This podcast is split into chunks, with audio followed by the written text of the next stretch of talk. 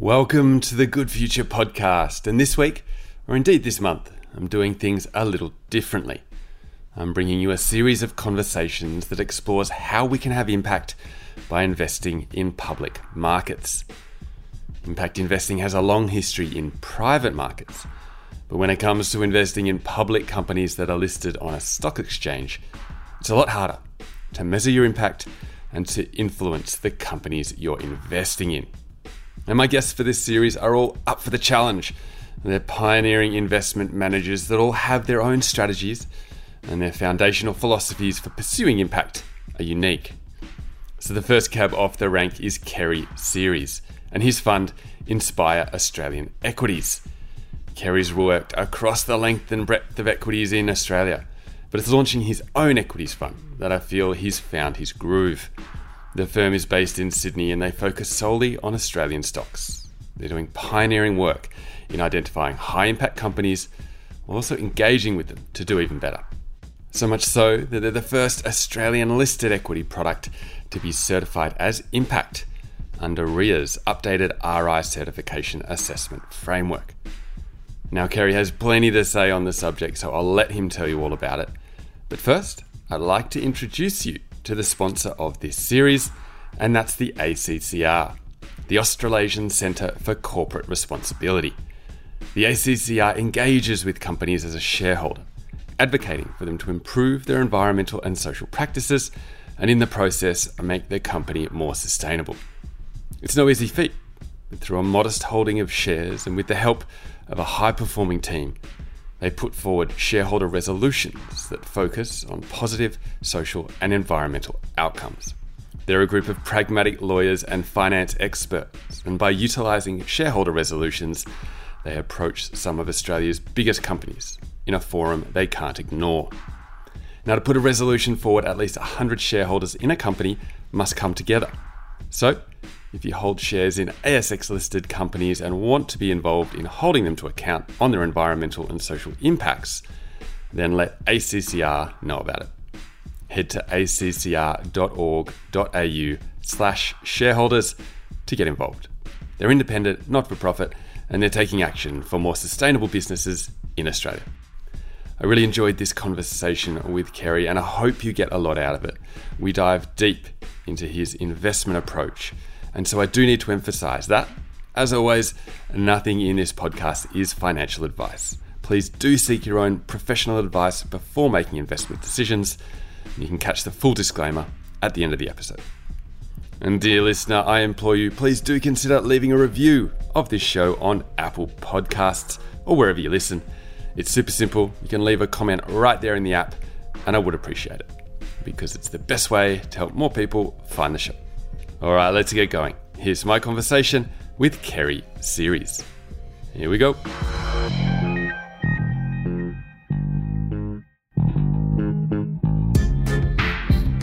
Kerry, great to have you here today. Thanks for giving us some time. Thanks, John. It's great to be here. Now, I've wanted to have you on the show for quite some time. You've had a really diverse career. But today, I want to focus on your impact fund. It's called the Inspire Australian Equities Fund. You published your second impact report last year for the fund. People can find that on your website. It's a great read, lots of detail there. But today I have some questions to go even deeper into the nature of the fund and, and to dig deeper into this puzzle of how to have impact by investing in public equities. So, to get us started, I've got a few questions, but let's just start with a few easy ones. The first question is well, look, it was going to be what's the coverage, but I'm guessing it's Australia only, right? Yeah, that's right, John. So the Aussie stock market is our domain. And I, I launched the fund four and a half years ago, focused solely on the Australian stock market, although our, our ambition is broader than that. Okay, so hoping to go global at some stage? Yeah, I think there's a great opportunity to apply the philosophy and process that we've developed for the Australian Equities Fund and to apply that to global equities markets. Okay, very good. And how many stocks are in there at the moment? So in the Australian Equities Fund, uh, we've got about 45 stocks in the portfolio at the moment. The expected range is sort of 40 to 50 stocks. Very good. And can we ask how much is in there in terms of funds under management? Maybe a ballpark figure? Sure, we're just shy of 20 million, but it's growing very nicely. Very good. Very good. And now, what is the key outcome that you're targeting with your investment? You know, what's the impact theme? Yeah, great, great question, John. So maybe the way to answer that is to talk about the three pillars that we apply when we think about impact investing in listed equities. And pillar number one, which I think goes directly to your question, is that we want to invest in companies that are intentionally doing good for society or the environment.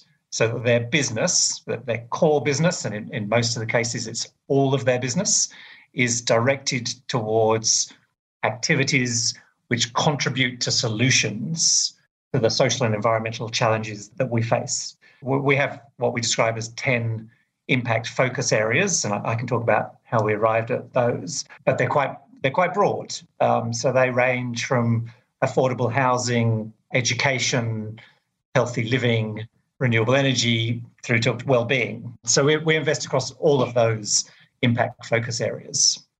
Great. I mean, you mentioned three key themes. Was that one of three, or did, were they all captured in there? There's three pillars. So the first pillar is this idea of intentional positive impact. So when we analyze a company that we're going to invest in, uh, what we're looking for, uh, you know, we're not, we're not looking for transition or that they're improving their ESG factors.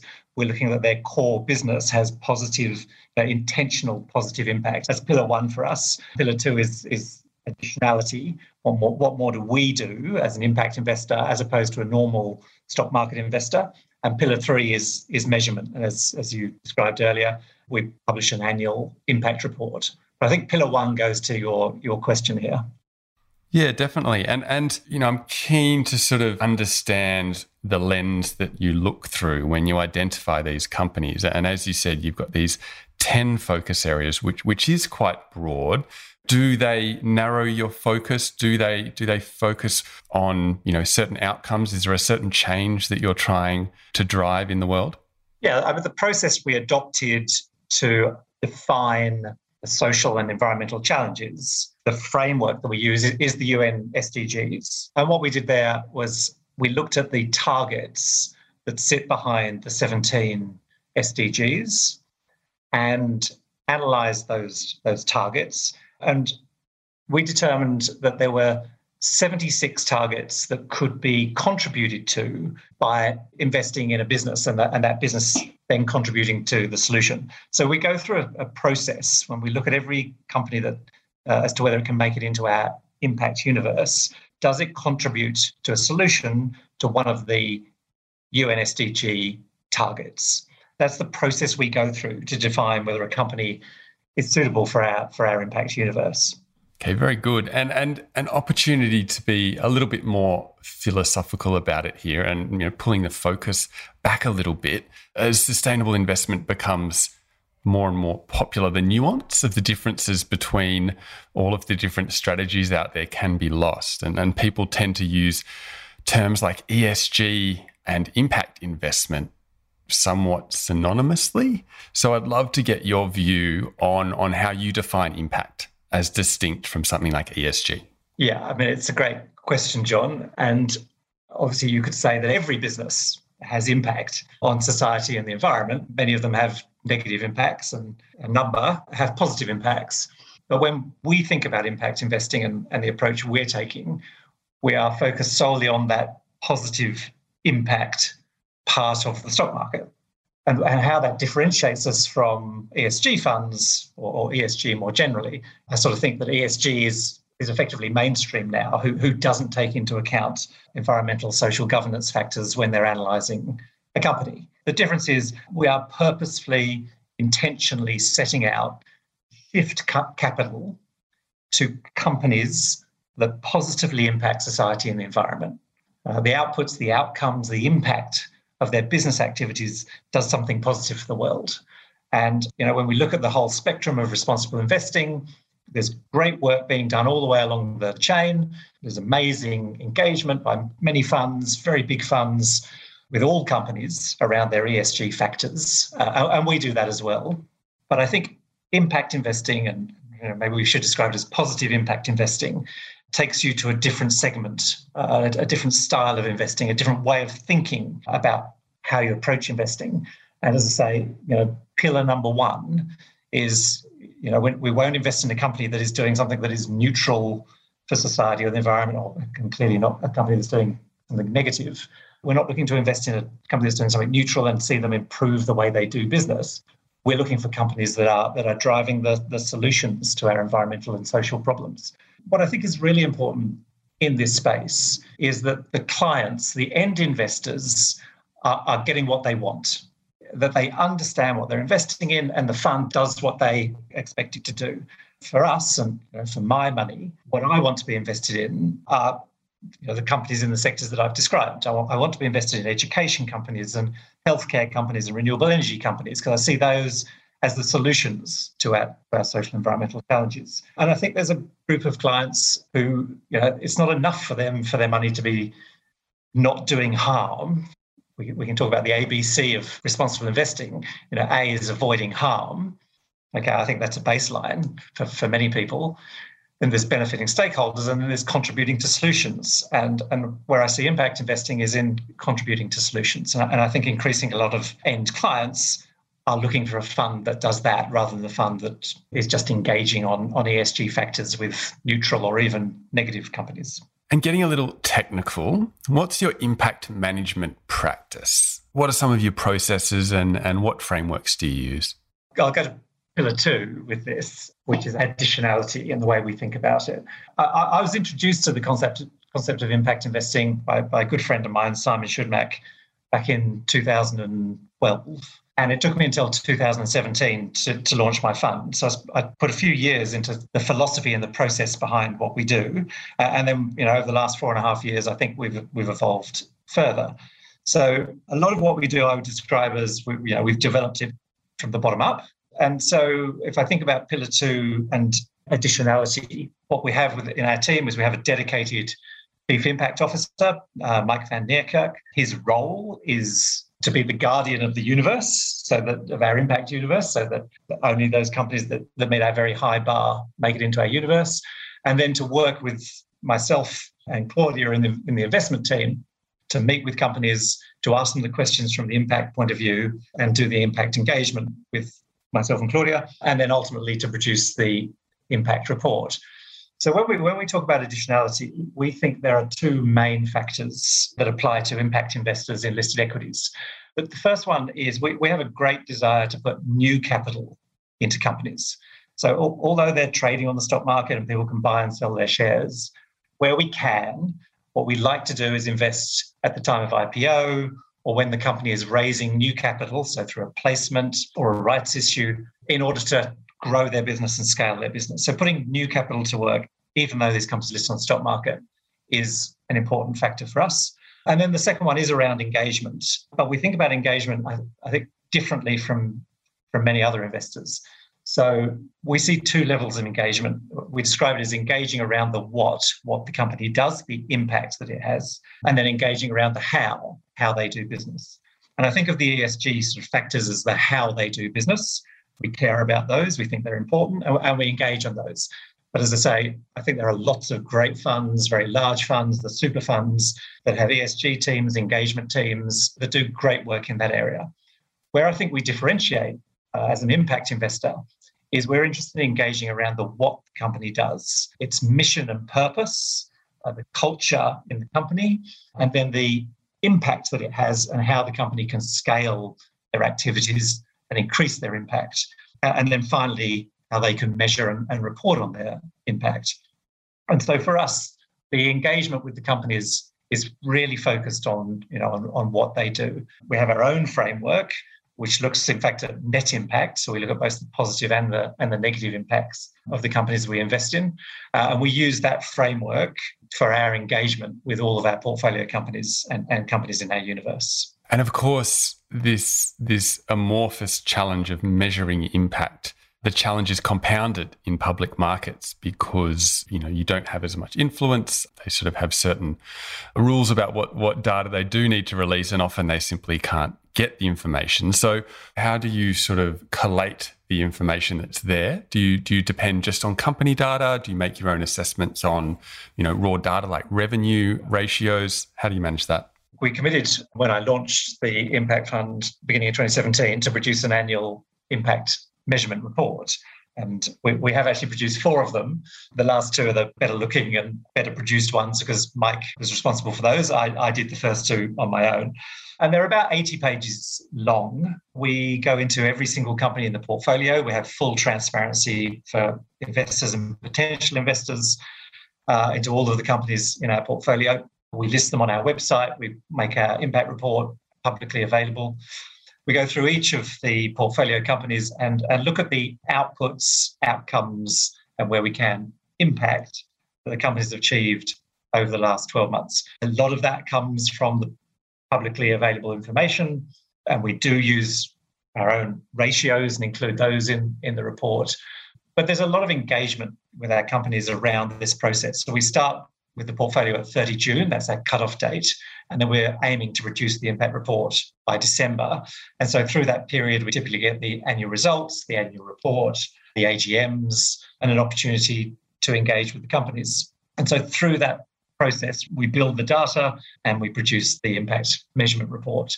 Now, you're absolutely right. It is it is hard to get data. I think we're very early in this process. You know, if we have a chance to expand the conversation, the measurement of impact, both positive and negative, eh, is going to be one of the big trends of the, of the coming years and decades. And I think we're very early on that journey. So in our report, you'll see a lot of what I would describe as, as outputs, you know, the number of students that were educated, the number of affordable homes that were built. Where we would love to get to is getting to the ultimate beneficiaries and what, and what was the impact on their life? What is the benefit of the affordable home? What is the quality of the home? You know, how did it change their life? I did the impact measurement course at, at Oxford Uni in 2018, and at the at the beginning of the course, you know, they said this is difficult and there are no answers. I was like, okay, well, this is this is going to be a long week. But I think it's very important for investing. It's very important for the evolution of the economic system that we set out to measure the social and environmental impacts. And my view is these these factors are ultimately going to be required of companies. We, can see that trend already starting. They're, they're going to be measured, reported, and I think ultimately they're going to be priced, and there will be penalties and incentives based on social and environmental impacts of companies.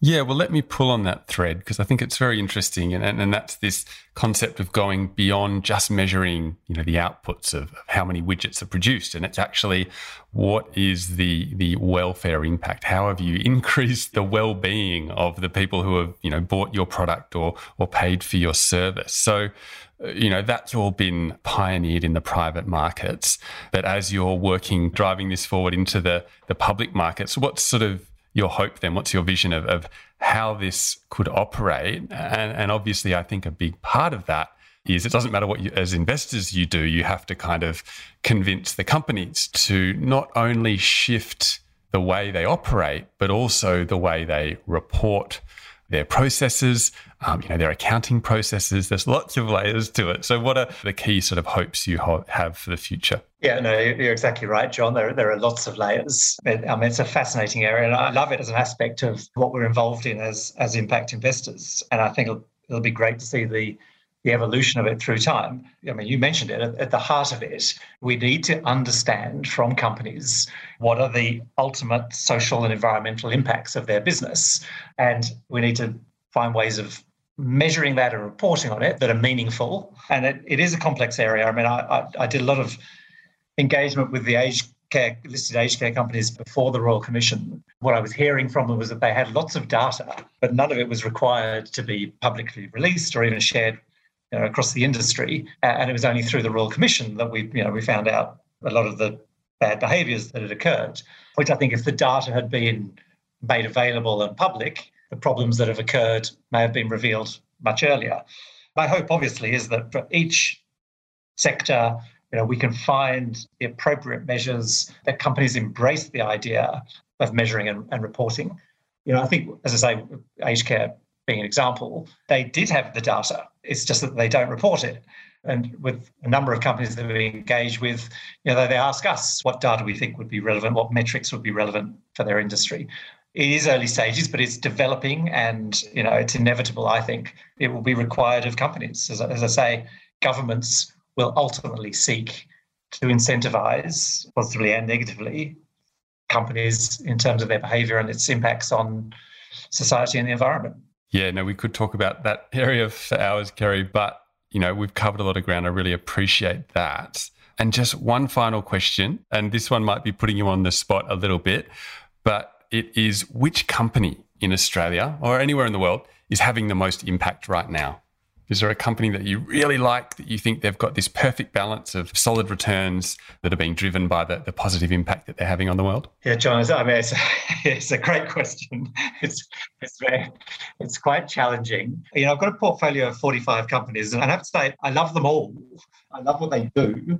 I love their intents and their missions. And although our portfolio is an all cap portfolio, and we do have some large caps, so there are, you know, clearly there are companies like Cochlear, which have had amazing impact on the world and generated financial returns as well. Our portfolio is largely biased towards smaller companies. And there's many that I could call out that have the potential to have truly life changing impacts, massive savings to, for example, the healthcare system. But they're early stage, so they, they still need to execute. One company that is executing, it's, I mean, it's in the renewable energy sector.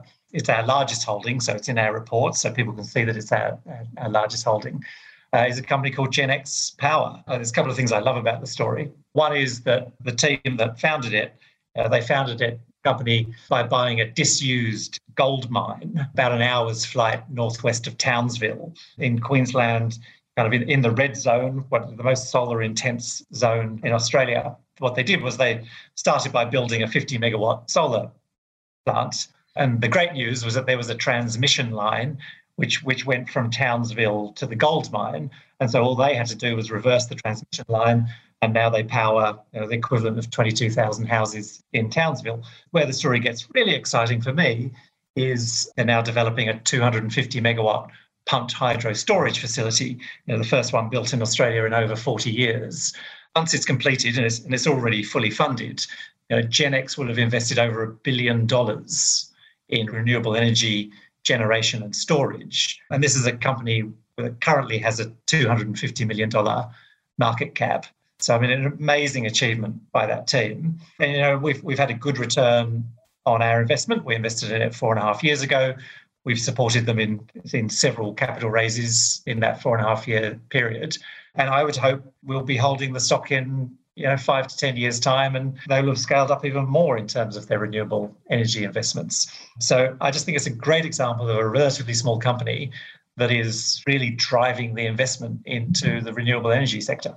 Very good. Oh thank you for that story. I think that's really interesting. And you know people i'm sure will know cochlear and Genex Power, you know, they've had their story getting out and being told more and more. And you mentioned some of the other smaller ones. Are, are there another couple of names that people might not have heard about that you wanted to mention just to put them on people's radar?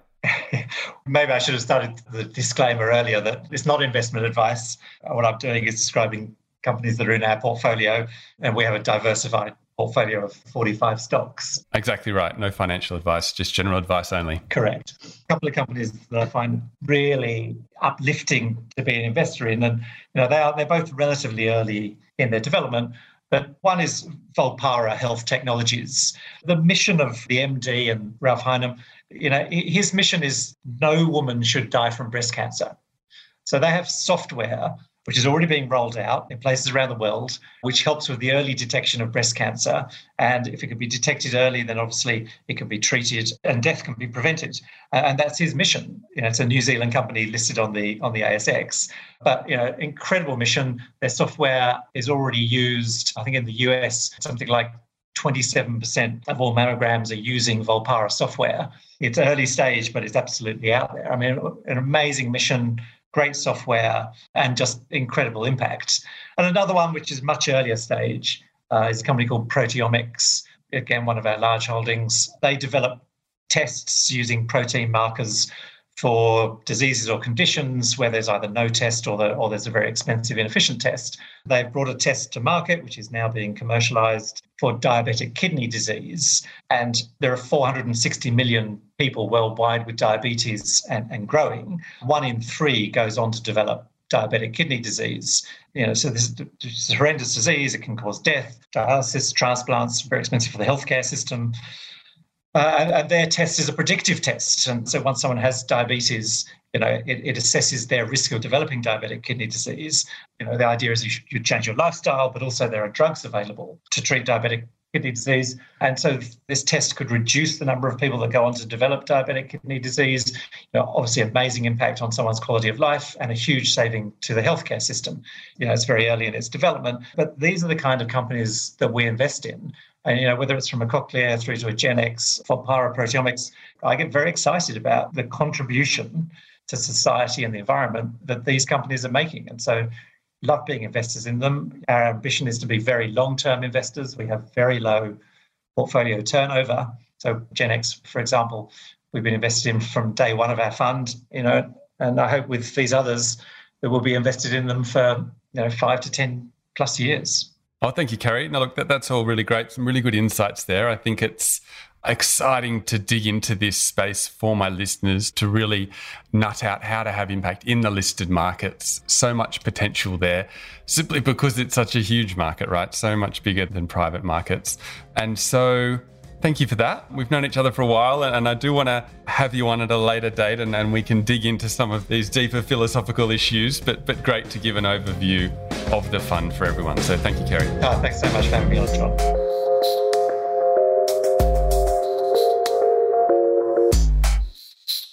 The information in this podcast is not intended as financial advice. If there has been mention of financial products, it should not be taken as a recommendation and it shouldn't be relied upon. It does not take into account the investment objectives, financial situation, or the particular needs of any potential investor. You should consider obtaining independent advice before making any financial decisions. If you're in Australia, you can visit moneysmart.gov.au for more details.